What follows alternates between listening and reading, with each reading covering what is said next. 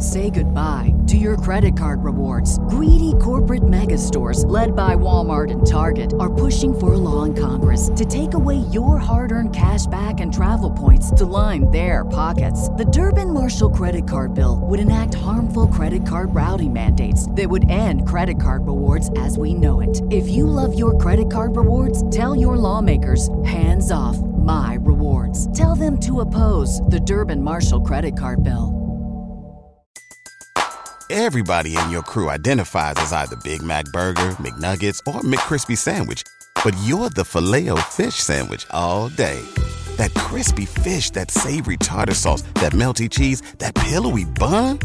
Yeah, you get it every time. And if you love the filet of fish, right now you can catch two of the classics you love for just $6. Limited time only. Price and participation may vary. Cannot be combined with any other offer. Single item at regular price. Ba da ba ba ba. The Coaches Network, bringing the game together. As I say, now I've been coaching near enough 30 years. And um, I, the older I've got and the more experience as a coach, the more I realise how little I know. The Coaches Network, bringing the game together. You're now listening to the Coaches Network, a podcast aiming to bring people at the heart of coach and player development together. My name is Coach Yas, a UEFA A licensed, FA Advanced Youth Award, and FA Goalkeeper B licensed coach.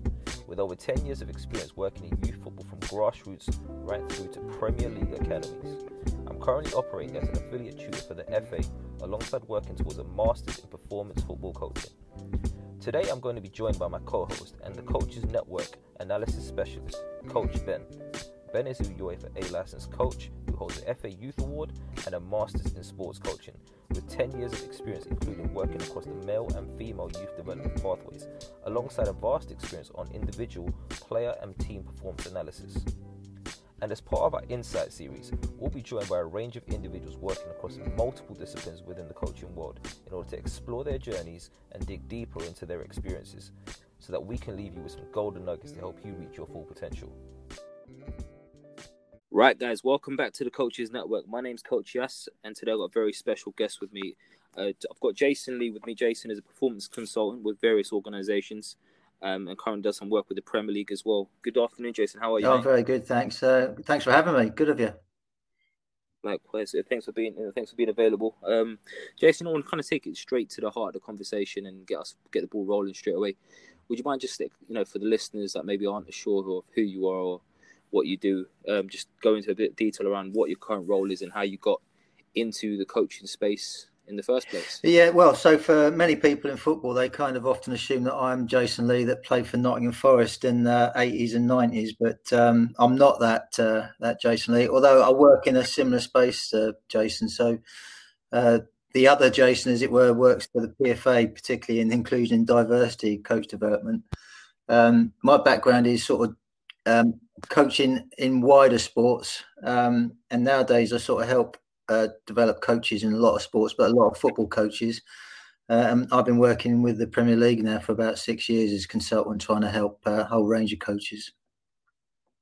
Brilliant. Just in, just in regards to that, what does that look like on a day to day in terms of development of those coaches? Uh, yeah, so we run a few development programs. Uh, at the moment, I'm heavily involved in a program called the BAME Player to Coach Scheme uh, in partnership with uh, EFL and the PFA, trying to help place BAME, BAME coaches into professional football, but also help to develop them so that um, you know they can start to you know be real be role models for the uh, the next generation of, of coaches. Um, we have an elite coaching program that I help run for the Premier League, which takes coaches particularly out of Premier League academies and tries to try to just advance their coaching practice, um, all with a you know basic aim trying to make sure that British coach, British football coaching, and British English players are just taken to a higher level. Mm. So, you know, obviously your your background isn't, um, you know, originally from a football coaching background. Uh, would you mind just going into a bit of detail around that and you know where I guess like I said you you started yours journey within the coaching. World? Yeah, yeah. Well, I actually was a so I played international field hockey through the eighties and nineties. Played at a couple of World Cup, uh, a couple of Olympics. Uh, but I actually was, like many uh, hockey players back then, I was a failed footballer. So up until the age of 16, I was playing county regional football. I was on the books at Gillingham. Uh, but like so many people that didn't make it, I have a I have an excuse, and my excuse was I was a late developer. So when I was 16, I was tiny. I was still under five foot. Not that I'm that tall now. Um, and sort of there was no opportunity for me, uh, sort of as, as a 16 year old in football, because I just physically couldn't compete.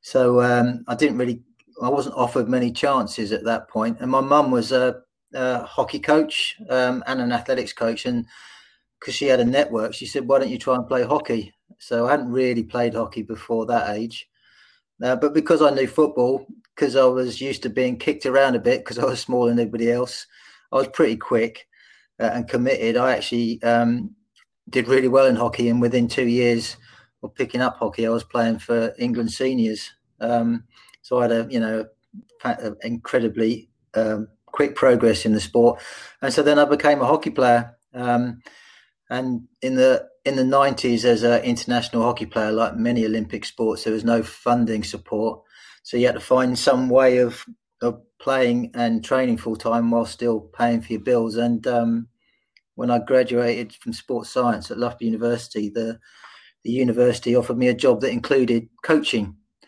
Uh, and I think I was the first full time hockey coach in the country at the age of 22. And uh, so did that alongside playing. Um, so I had 10 years of coaching experience when I retired. And that's when lottery money sort of started. So, so, so many Olympic sports, they had sort of full time coaching jobs. And I became a, a coach with England and GB hockey. And then a couple of years after that, I became the GB men's head coach uh, and went on to coach through uh, three Olympics. Um, so as I stand now, I've had sort of just short of, I've just turned 50, but I've had 30 years, um, nearly 30 years of um, coaching experience. Fantastic. And, you know, throughout those, obviously, you know, those years, you would have, you know, no doubt come across many other coaches, but also started to think about what coaching should look like for you and you know what i guess the fundamental principles are for your philosophy in that respect what would you say those are and obviously you know field hockey is sport very uh, uh, you know not too dissimilar to football in in you know in the way it's structured and the way it's played obviously essentially you know by the by the obvious uh, differences you know with the ball being at the foot as opposed to the end of a stick what would you say the main things are that you were able to maybe transfer over from that to obviously now working in the football space and how and how does that help you now in your current role in terms of supporting football coaches in particular? Well, um, I, I, was always obsessed with how could we make this better, um, you know, and because I worked in uh, a university setting for ten years, I had great access to kind of what does academia tell you about um, sporting excellence. So, you know, I, have got a I've got a desperate need to find out more about skill acquisition and motor learning, um, and I've been obsessed with that. Of course, of course, in a team sport, you're you're fascinated to find out how do you help individuals sort of thrive in a team. So it takes you into the psychosocial world. And again, there was a lot of um, really eminent psychologists at uh, Loughborough University in my ten years there that I learned a lot off. You know, and that um, so understanding skill acquisition, learning theory, and uh, how individuals and teams thrive. You know, that's pretty applicable um, to between hockey and football. But of course, the sort of the individual and the team stuff, you know, that's applicable across business and education as well. So, um, you know, how do people do well? I was really lucky at Loughborough though, because um, my boss and one of my lecturers was um, a guy called Rod Thorpe, who uh, and a guy called Dave Bunker, and they're particularly famous because they were the guys that wrote Teaching Games for Understanding.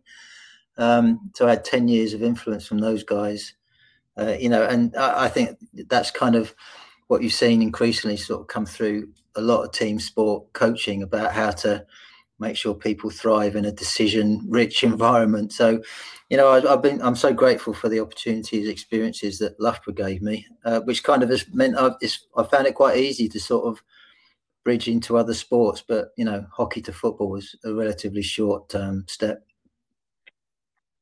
Mm. And obviously, you know, talking about being a relatively short step between hockey and football. Would you mind just going into a bit around the other sports that you've had? You know, you've had the pleasure of working in. Uh, so I spent a long time working with uh, handball, British handball. Um, I spent a lot of time working with volleyball, uh, both beach and with um, the sort of the indoor game. Um, spent some time supporting coaches in rugby and cricket. Um, I was on a performance management group for quite a few years with uh, Paralympic swimming. Um, and just the, the, nature of Olympic sports as well that um, you get exposed and and sort of mutually support almost every sport. And we used to our training base for British hockey was Bisham Abbey, which you know a lot of football people would under you know know about that place because uh, often when England in the old days were playing games at Wembley, they'd spend the week at uh, Bisham. But at Bisham, there's rowing's based out of there. A lot of canoeists are based out of there. A lot of athletes come out of there. So you know, we've always I've been so lucky through that experience to sort of um, support and be supported by numerous different sports. Mm. And you know, just want to take you back to obviously your own coaching journey. Now, obviously, you spent about ten years or so uh, working in the hockey space before you retired as a player. What were some of the key things that you picked up as a coach? Then you know that you maybe overlooked when you were just a player. Um, well, I suppose one of the first I actually can remember when I had this sort of insight because um, for a long time I was I was playing and coaching, and because um, I was an international player, I was better than everybody else that I was coaching. And uh, I'm sure many people sort of get this moment. I used to try and help people play uh, understand what I understood. Um, and I remember trying to work with this sort of, I don't know, 18, 19 year old, very talented player about how to play on the left wing, which was kind of where I often played. And um, I, I, was probably only 22, 23 myself at the time, but sort of the realization that the way I see it doesn't really help unless I can help him to see it for himself you know, and so I think when coaches who are players that go through that transition understand it's it's not necessarily about what how you see the world, it's how you can help them see it. Um, you know, I can remember where I was on the pitch. It was a it was a Monday night about seven o'clock. It was just starting to rain because it's Loughborough, because uh, it rains there a lot. You know, and the sort of the it sort of stopped me in my stride because I suddenly realised it wasn't about how much I could talk about it. It was how much I could help that guy uh, understand. Um, I still think that's if people ask me, you know, what do I think is most important for coaches to understand it's about them, not about you, and uh, kind of all, all that that uh, entails, really. Definitely, just you know, just going through that, then obviously that's a interesting way to look at it because a lot of coaches, certainly, you know, in the early stage of their career, may, might think it's about what they know and how to impart their knowledge onto the player without really taking a step back and uh, identifying one what information might this player actually require based on where they're at in their stage of development, and two, something like you've touched on there in that it's all well and good me being able to give them knowledge or put in try and impart my knowledge, but if they don't see it from the same perspective, or at least you don't, uh, I guess, take action towards perspective, then they're probably never going to see it anyway. So, what would you say some of the key things are for you in your experiences that have helped you um, develop that perspective for the athlete. Yeah, but part of my background when I was a player, I, I was, which people laugh at now because I'm a bit sort of squeak clean nowadays, but I was considered to be a bit rebellious. And uh, the coaches used to, I actually got dropped from a few international tournaments because I was too challenging to kind of how we were playing. Uh, but I do reflect on actually that at the time that was considered as an, a, weakness in me, but I actually think it was it was a poorly played strength um, and what I mean by that is like, you know, like it, it, I, I, needed help to kind of be able to see it, um, you know, in other people's perspectives as other people needed to see it. It's sort of in my perspective for a better outcome for for all of us. Um, and I do wonder in my time, you know, both particularly as a player, um, did the coaches sort of just miss some ex, you know, players that could be excellent because it was always discussed from their the coach's viewpoint of you know training or games or tactical analysis or technique, uh, as opposed to you know working with the people, the person in front of you. And uh, the older I get, I don't know if you get this, Yasser, but the more I realise how different people are from each other. Um, you know, and actually, the you know the real skill is to help them within a bandwidth of what's acceptable performance, of course, but you know, help them sort of understand what's the best outcome, best way of doing things for themselves which I think as soon as you start to think about that, you shut up a bit more. Um, you start wanting to ask questions or, or help them ask questions of what they're doing so that they can sort of find out their own their own solutions, you know. And as I've kept on coaching it, the other thing that's amazed me is that just because people see it, you know, a player, an athlete might see it one way this year, things happen to them, and then they suddenly see it a different way. So it's not like you you've ever finished that job of trying to help them kind of be curious about how it's working for them. Um, the, the, strange thing about hockey is that hockey keeps changing its rules, which is kind of a so right. the way we were able to play one year didn't match the year after that. So we were kind of forced into always being curious about how to make things better. So, I mean, as an example, when I started playing hockey, there was an offside line on the halfway line, same as football. Um, after about three years, three or four years, they moved the offside line to um, the sort of the three quarters position. Of course, that changed the space and how you could play. And then towards the end of my time, they removed offside completely, and uh, the impact on how you could play was, you know, massive. Um, not always for the better, in my opinion, but and you know, like so, football has, re- has been relatively consistent. You know, we've seen more rule changes maybe in the last few years, and but I actually think it was a good skill set to you know to always sort of figure out how we could do this differently and better, as opposed to just repeat what had happened the the year before. Um, you know, and I've seen a lot of that in football now. You know, good coaches now are really interested in not re- repeating what's happened in past years, even if it worked, but actually trying to recreate something for the future, for the players, for the teams that that will be different and better. Um, and I think that's a good route. Definitely, you know, obviously you touched on there. You know, the rules have almost forced you, or the constant rule changes have forced you to become more curious about what was happening within the sport in you know in, in, environments where that might not be the case you know what, what, would you say to those coaches who are trying to almost challenge the players to become more curious about how they play in the game and yeah yeah. more conscious about those i think you know i think the, as a lot of coaching education is sort of going towards now that the first point of call is as a coach how do i what do i think? Um you know so actually being curious yourself in the first in the first instance. Um you know, because some sports have not changed for literally decades, and and some of the sports I have helped, you, you see the coach is basically just falling into the habit of repeating what they've done before.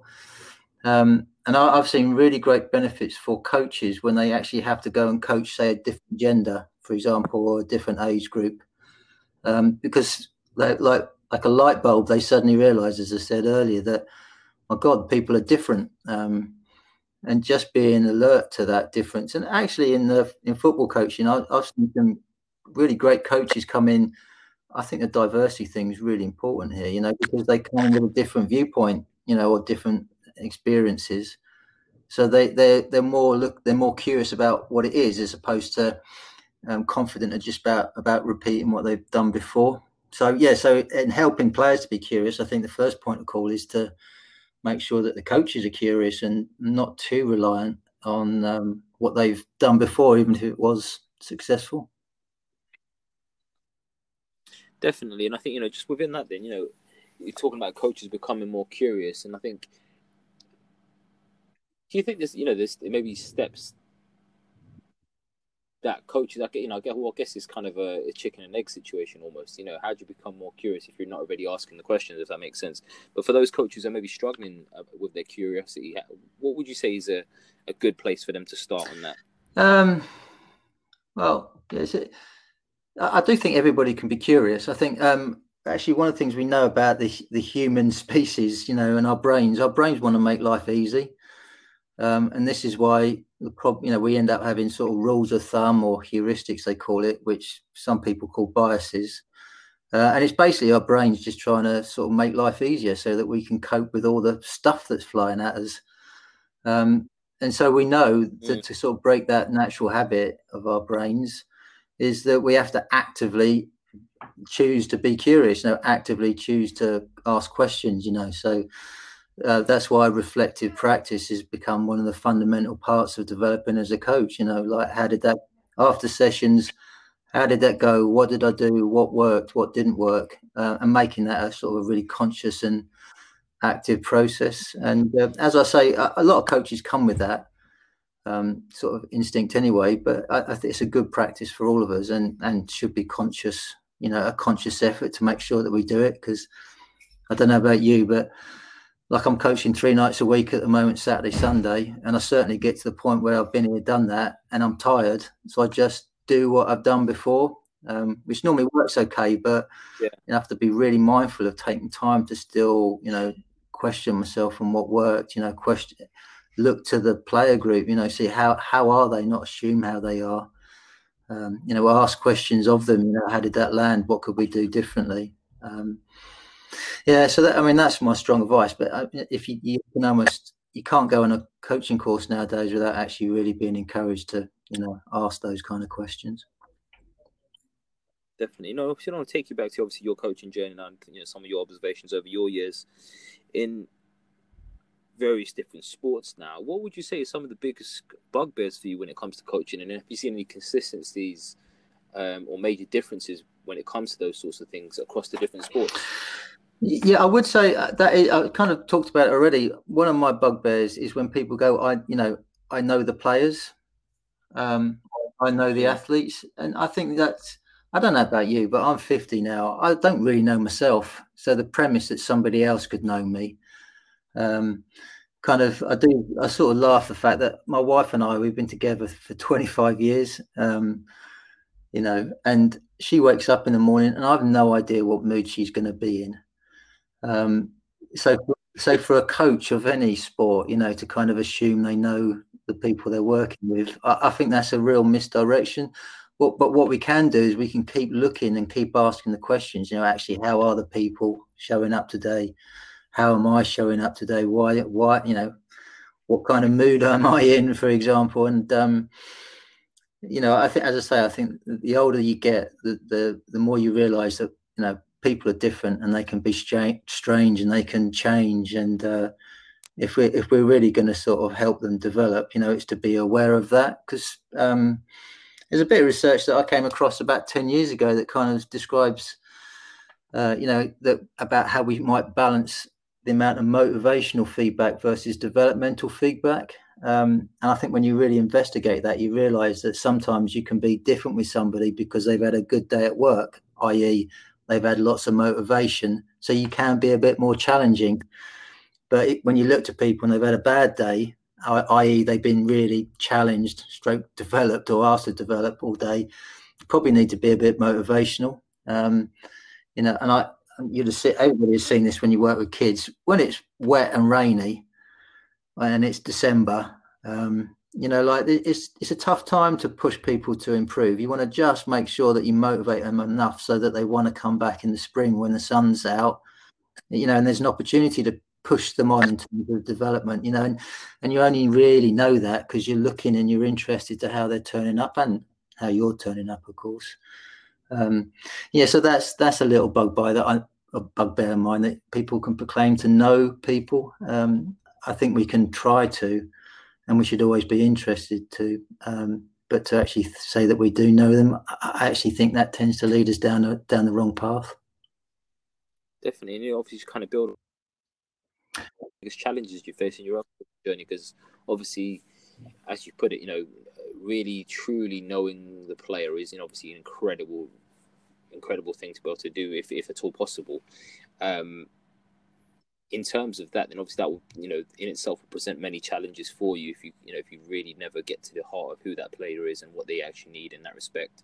What would you say some of the biggest challenges are when it, you know, within your journey then in that respect? Well, I, I personally think if you start to embrace the fact that we want to help understand them and show that we want to understand them, and we're, we're but actually we probably can't, truthfully, then actually we want to help them understand themselves so that they're, you know, they're more attuned to actually how they are and it immediately starts sort of i think it redirects your coaching to how can i help them help themselves um, as opposed to how can i you know how can i help them? You know subtle difference how can i help them help themselves? Um, so i think the skill set often of coaching becomes less about what do i know um, and and how much information can i know although that is really important. And it, and it flips to actually how can i help them um, learn? How can I help them understand? Um, you know, and then that's for for, for many coaches, like you, you kind of your reward is because you feel like you can show people you know stuff.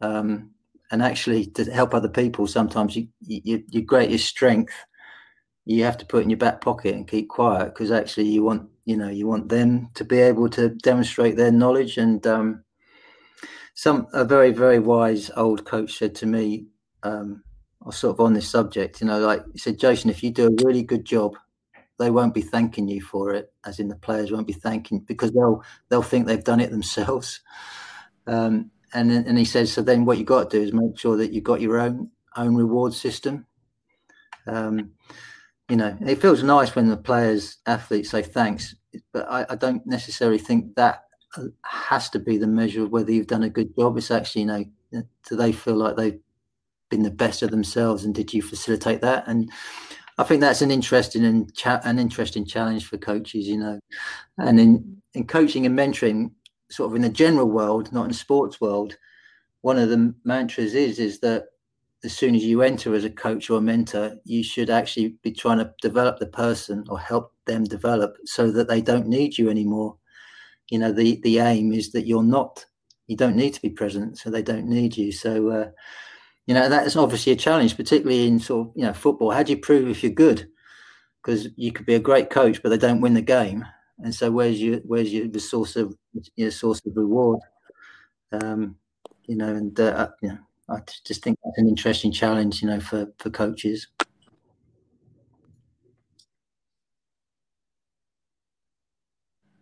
Definitely, and I think you know one, one thing I've always said is you know the ultimate thing is to as a coach is to try and make yourself redundant in, in many ways and get to a point where almost the coach the players yeah. feel that yeah exactly yeah so around. Everybody in your crew identifies as either Big Mac Burger, McNuggets, or McCrispy Sandwich but you're the filet fish sandwich all day. That crispy fish, that savory tartar sauce, that melty cheese, that pillowy bun.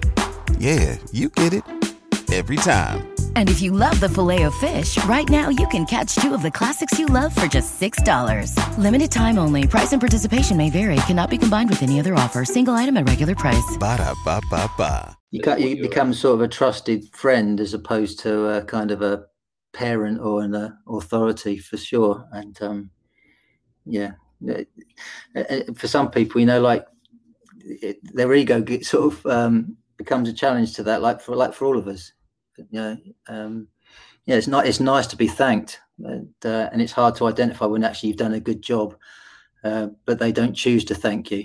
Um, yeah.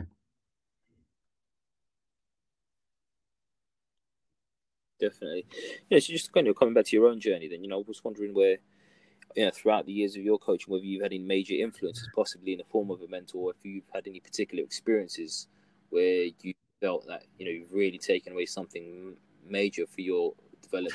Yeah, well, as I say, I was really influenced. I didn't recognise it at the time, but I was really influenced by. Uh, uh, Rod Thorpe, the sort of the author of Teaching Games for Understanding. Um, so, to, Rod was a coach in many sports, um, mm. And over and as I've got older, sort of reflected back, it's like, oh yeah, that's what that's what, what Rod told me about. Um, but in recent in recent years, to be honest, uh, I've been in, I've been working in football. There are so many great people in football. Um, you know, I feel like I've been influenced positively by so many people. Uh, even this morning with a, a coach from cricket, I was talking about uh, how Ian Mitchell um, who works for the FA as the head of psychology, I think now. He's a pro licensed coach, used to work in uh, Swansea Academy.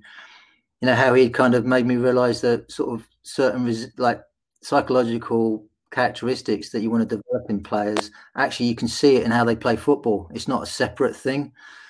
Um, you know, so we're actually we can describe like resi- like personal resilience as in how often you know how tight do they mark do they close down the the the wingers when they're about to cross. You know, like um, I, I, found that really powerful to understand the behaviours uh, that psychological characteristics tend to sort of reveal. Um, as I say, there's a huge list of people like that that I've met, particularly in the last sort of seven, eight years working in football, because uh, there are some so many great people working in the game in this country.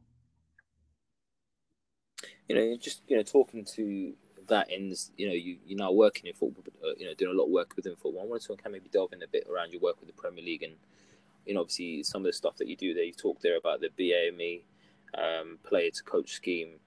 Um, would you mind just shedding a bit more information around some of the other initiatives and things that you've worked on within the time? Yeah, so the the Premier League um, have tried to sort of influence uh, sort of football people's development in ways that um, traditionally wasn't really the developed areas. So some people would say that the Premier League's focusing on sort of the more holistic things, but I think the Premier League's just trying to add to the things that traditionally the FA, for example, have developed. So we've niched a lot into sort of personal leadership, um, how you how you work with other people, uh, you know, try to develop, um, do some work to improve diversity, uh, diversity inclusion in the system. Um, try to create a better connection between football coaches and multidisciplinary teams. You know, like so the how does a football coach work really effectively with uh, sports scientists, strength and conditioning coaches, you know, psychology, um, medical department, for example, stuff like that. So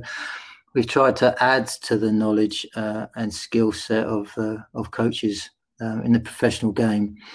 Um, you know, because there, there's you know using the wider sort of sources of support in football is a is a great opportunity. To be honest, it's one of the ways that um, Team GB got to, to the top of the medal rankings. Sort of, you know, leveraging the support services that other countries weren't doing quite so well.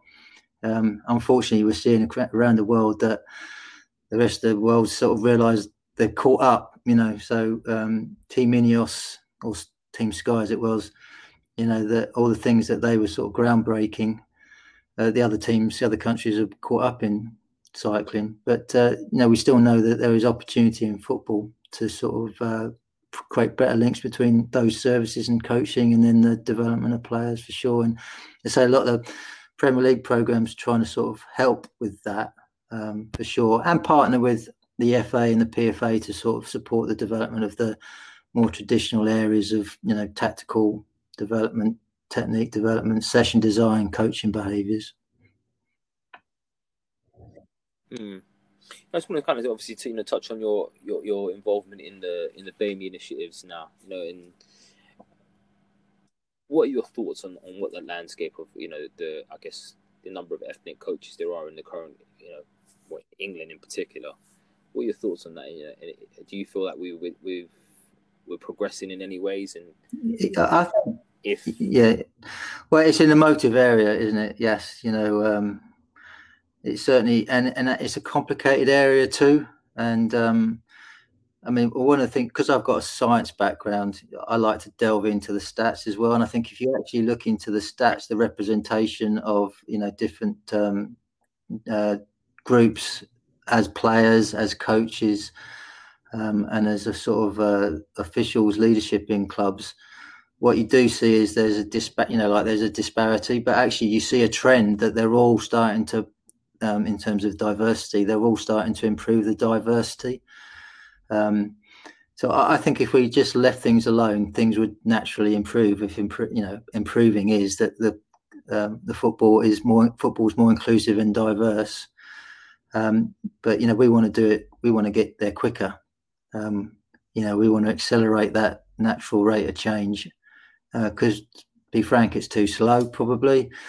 Uh, and, and also, we know there's it's sort of dirty word to say, but there there is uh, um, institute, some institutional racism that's probably always going to be a barrier unless we start to really do some stuff to to break down those barriers. And one of the things we do know, um, uh, to a, to a large degree, for for um, an ethnic minority football coach, if he doesn't, he or she doesn't see somebody like themselves in the professional game, I'm not sure it's achievable. Um, and we want to start putting you know different ethnic minority coaches male and female into the professional game so that they can be role models to show that that pathway is available and also to work with the system so that the system starts to you know reduce some of the the barriers to entry to these these groups and one of the main ones uh, probably more in football in this country than almost any industry is that the uh, typically clubs recruit people that they know and trust, which is which is fine, but it does tend to mean that they're typically people that look like them. Um, uh, and we have a great opportunity to improve the performance and you know the sort of the community of football if we improve the diversity. But you know, there's lots of lots of little things that are holding it back at the moment. But uh, like my observation is, there's lots of signs that it's improving, but there's a long way to go yet. Definitely, you obviously touched on there about the, I guess, the recruitment of most of these roles, and tends to be people that they know and ends up being people that they end up then looking like too. What would you say is some of the things that could be done at this stage? Obviously, none of the Premier League got their initiatives, and the EFL coming up with some of their initiatives along with the FA. What would you say are some of the things that we you know, that could be done to maybe support the, I guess, these changes sooner rather than later? Because at the end of the day, there's no, you, you can't really control if someone has been brought in on you know as part of the as part of an initiative and at the end of an initiative that they you know is disposed of in some ways. Also, and also with the you know the code that the EFL brought in regarding essentially the Rooney Rule and how that's been played out. There's many clubs that are probably have opted in, but actually the way it's been run is also those clubs are still maybe just bringing certain uh, you know BME coaches as part of that interview process just to kind of tick a box. You know what what kind of things could you you think could be done to maybe manage that and I guess uh, control that process yeah. more closely. Well, there are there are lots of little opportunities to to nudge things to to get better. Um, I think the expectation should be it's it's that's a big thing to move, and um, but that we should be desperately trying to move things. I think the first point of call, which um, sometimes doesn't get um, reacted to particularly well, but getting becoming a full time football coach in the professional game is really tough. Um, you know, and so every single cat person who has an aspiration to become a full-time football coach in the professional game has to realize how tough that is, uh, and that's a big onus on you to really be a great, great candidate. Uh, there was a Premier League Category One academy that recently advertised for a, a, a job in the academy, um, and the open open uh, um, open recruitment process. It's a great club they got 350 applicants, and I knew lead phase coaches in Category One Premier League academies with their A license and 10 years experience weren't getting interviews. Um, you know, because there was there was stronger candidates above them. I find that if I was a coach, I'd find that uh, you know that's a big bar that you're going to have to get close to. So then you know, okay, one of the problems is it's tough to get the qualifications at the moment. Um, you know, getting a, onto your A license or B license is tough, tough, tough. Um, and I think the FA are doing a good job to try and open up, um, provide easier access to some of those qualifications for um, BAME uh, coaches. Um, because you know nowadays with the regulations, if you haven't got these qualifications, the chances of getting a job is really, really slim. And I think still talking about the candidates is like okay, well you're going to have to get yourself some experience, get yourself in volunteering with the clubs, get in through part time through the development centres, so that the clubs start to know you, judge your quality, and trust you. But then, you know, there's equal responsibility on the system, on the clubs. You know, um, I think the clubs are increasingly starting to advertise jobs. If you follow any job sites, the last four years, it's just starting to be packed with jobs in football. But five, six years ago, you wouldn't see these jobs advertised. Um, and the recruitment practices were, you know, often done done quick and and and pointed people that they know. So we want to try and influence that for sure. Um, we do know just making measurements on actually what's the the breakdown of your staff. You know, starts to reveal great things that you know need to change. Um, yes, so many things. I mean, the advice I give to a lot of coaches I'm supporting, um, BAME coaches at the moment, is when they ask, it's like, you know, it's, you start to get yourself known in the network. And as I say, the Premier League, EFL, the PFA, the FA, uh, and the LMA, all these agents are starting to try and cre- help help uh, everybody create a network so that they get, you know, they can start to see the opportunities, as well as establishing, you know, what kind of standards you have to get to to be competitive for for these jobs. So I see a lot of the stakeholders really working hard to try and improve this space, but as, as I said, there's uh, there's a lot of work to do. You know, just on that, you see, you know, you talk there about you know essentially building that network and getting yourself in a position where essentially you can tick all the boxes necessary to get into that role. But you know, if going to take you back a few minutes, you touched on how difficult it can be to get on some of these qualifications, and obviously in recent years we've seen uh, organisations like the FA put you know put initiatives in place for maybe uh, you know the BAME community and female community coaches as well, in terms of maybe allocating X number of places uh, for those sorts of candidates on whether that be the B license or the A license. But in some in some cases, you know, that's also that's also not been met very well with um, I guess co- coaches who maybe don't fall into those communities. What would you know? What would your message be to those coaches there? And you know that might might be experiencing some frustration because of some of these initiatives that are, are in place. Do you mean sort of other groups that don't get the opportunity or the? Yeah, yeah, exactly. You know, a lot of the, you know, uh, it's recently with some of the FA initiatives and even some people referring to even the Premier League initiatives as you know element of being a positive uh, yeah. racism in some ways. Yeah. Well, I mean, if you look into the research in this area across the world, you know, like any diversity inclusion um, intervention, uh, there's two sides to the argument. One is as soon as you start to identify and and give a name to a discriminated group, you actually increase the discrimination uh, by identifying them. Um, and we've certainly seen that that some of these programs around the world has had un- unforeseen and unfortunate consequences to the group that the people are trying to help. Um, you know, and we're all aware that there's an increasing um, number of people that said, "Please do not call me BME or BAME. I want to be, you know, I'm, you know, I'm me. I'm unique. Um, you know, we, so we do know that just just identifying groups is a problem, uh, and because other people then, you know, turn against them. It's and unfortunately, whether we like it or not, one of our basic human um, drivers is to kind of feel safe with people around us and decide who's against us. So we're fighting against uh, basic human um, nature here.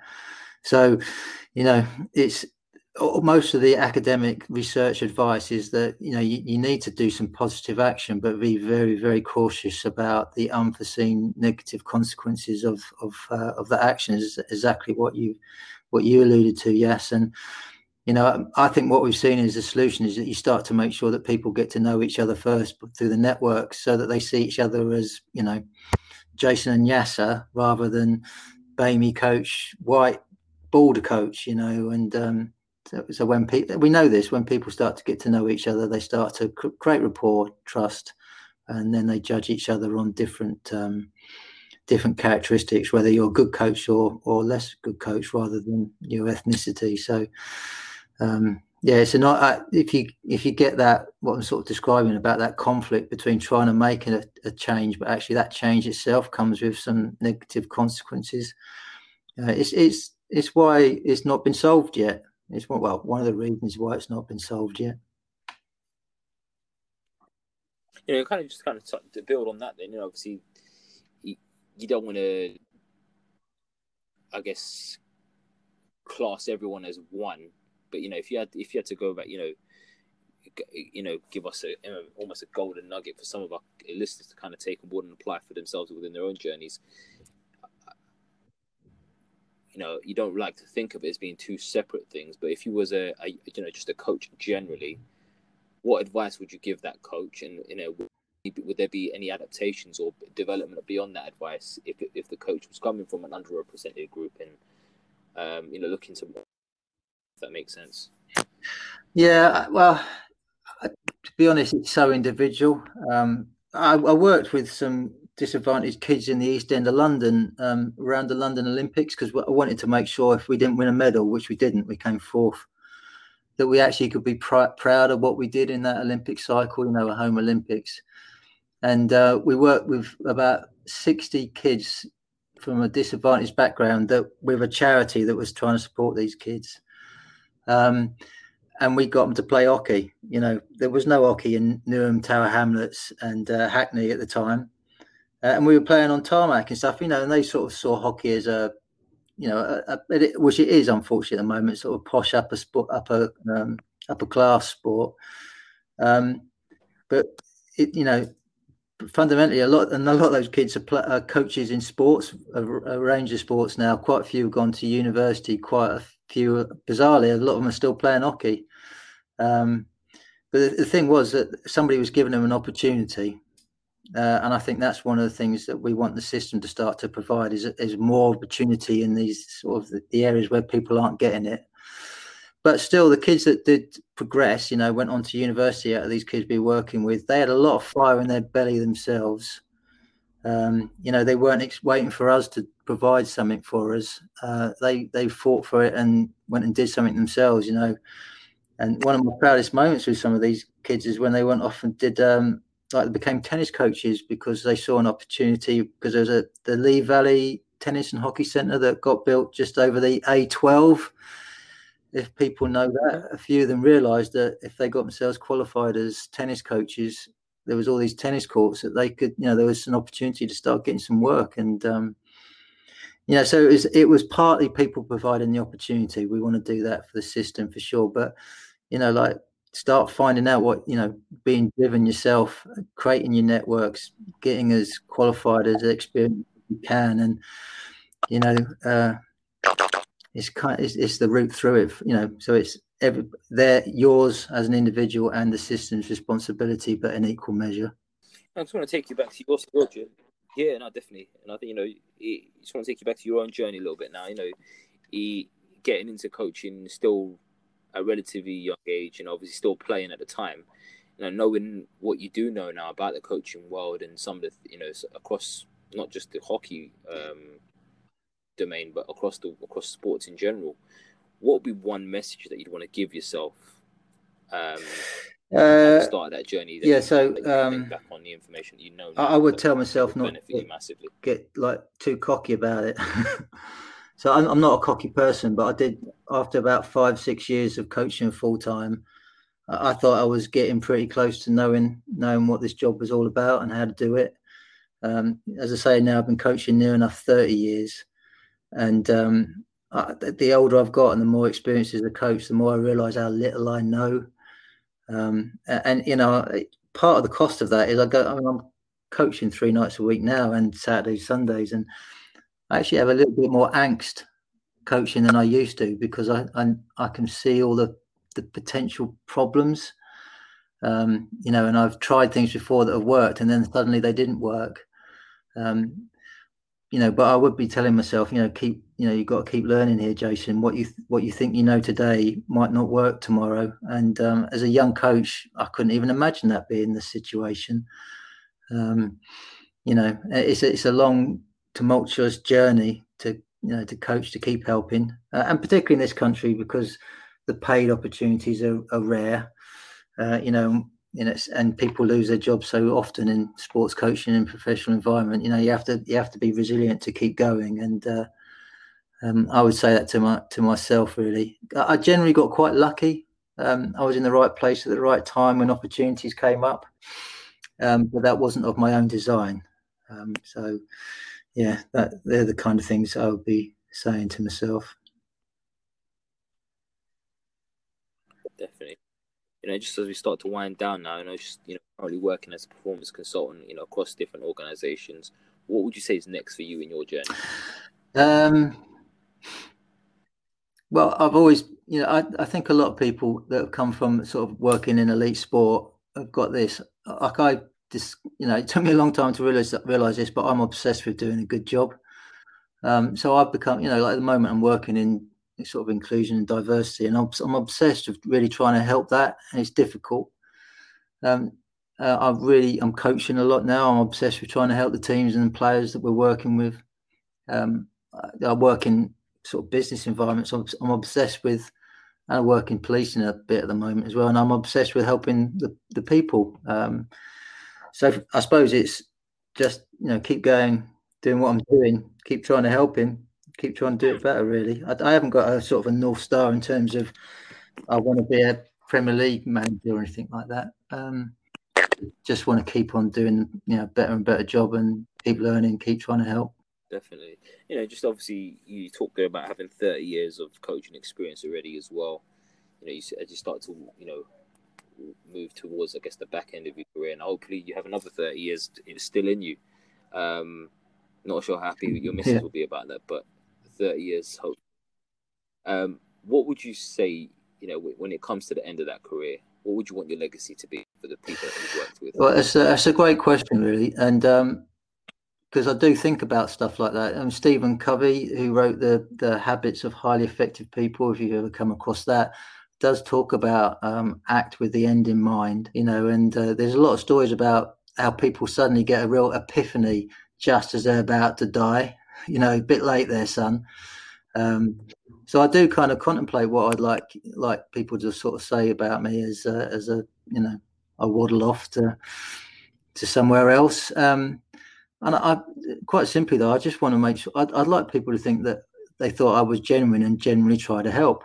Um, you know, and doing it to help other people and not not for myself. You know. Uh, um, and and you know and that's one of the challenges of work of coaching in a team environment because unfortunately we can only put 11 on the pitch not 12 you know? So there's always those challenges of how do i help people when i can't put them in the team? Um, you know so it's been an ongoing it's going to be an ongoing challenge. Probably why i feel so you know have so much angst sometimes now coaching because i've seen seen you know how sort of impactful those kind of decisions can have on players. So yeah as i look back people go my nickname's lee boy um, i've had that for a long time and I go, Lee Boy, Lee Boy genuinely tried to help us, you know, and he's a good man. And just to kind of uh, wrap up now, Jason, I want to thank you again for your time. And then I just want to, if, if the listeners did have any questions they wanted to kind of follow up with, um, both regarding the information that you you know you've shared with us in this in, in this conversation, and even maybe questions beyond. Is there anywhere? That, yeah, yeah. Well, uh, I'm not that active on social media, but I do have a um, a Twitter um, link, Jace Eight Lee, J A S E8 LEE. You can DM through that. That's no problem. Well, there you have it, guys. Another edition of the Coaches Network Insight Series, where we sit down with experienced individuals across the multiple disciplines within the coaching world, hoping to explore their journeys and key insights in order to package away some golden nuggets that you can apply to help you reach your full potential. I've no doubt that you've enjoyed today's episode as much as we have, but I just want to say thanks again for tuning in. The support is much appreciated please do get in touch with us and today's guests. Let us know where you're listening from to share your thoughts, views, and key takeaways from today's show, along with any suggestions you may have for guests or future topics on the show that you'd like to hear discussed. Ultimately, guys, the show is about yourselves. The content is for you, and we just want to continue to create that great content. On that note, get in touch with us on Instagram at the Coaches Network and on Twitter at the Coaches Net. And if you want to touch base with Coach Ben, he's available on Instagram and Twitter at FocusBXN. Lastly, guys, keep an eye on our socials for the latest updates and announcements for upcoming guests and discussion topics with the panel. And until next time, guys, take care. The Coaches Network, bringing the game together.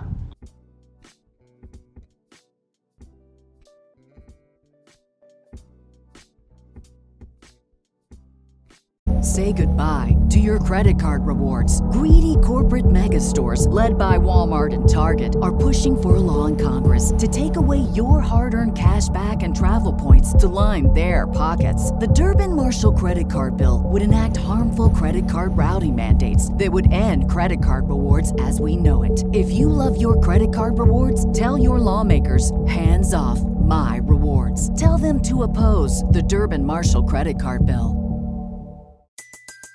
Everybody in your crew identifies as either Big Mac Burger, McNuggets, or McCrispy Sandwich. But you're the filet fish Sandwich all day. That crispy fish, that savory tartar sauce, that melty cheese, that pillowy bun. Yeah, you get it. Every time. And if you love the Filet-O-Fish, right now you can catch two of the classics you love for just $6. Limited time only. Price and participation may vary. Cannot be combined with any other offer. Single item at regular price. Ba da ba ba ba.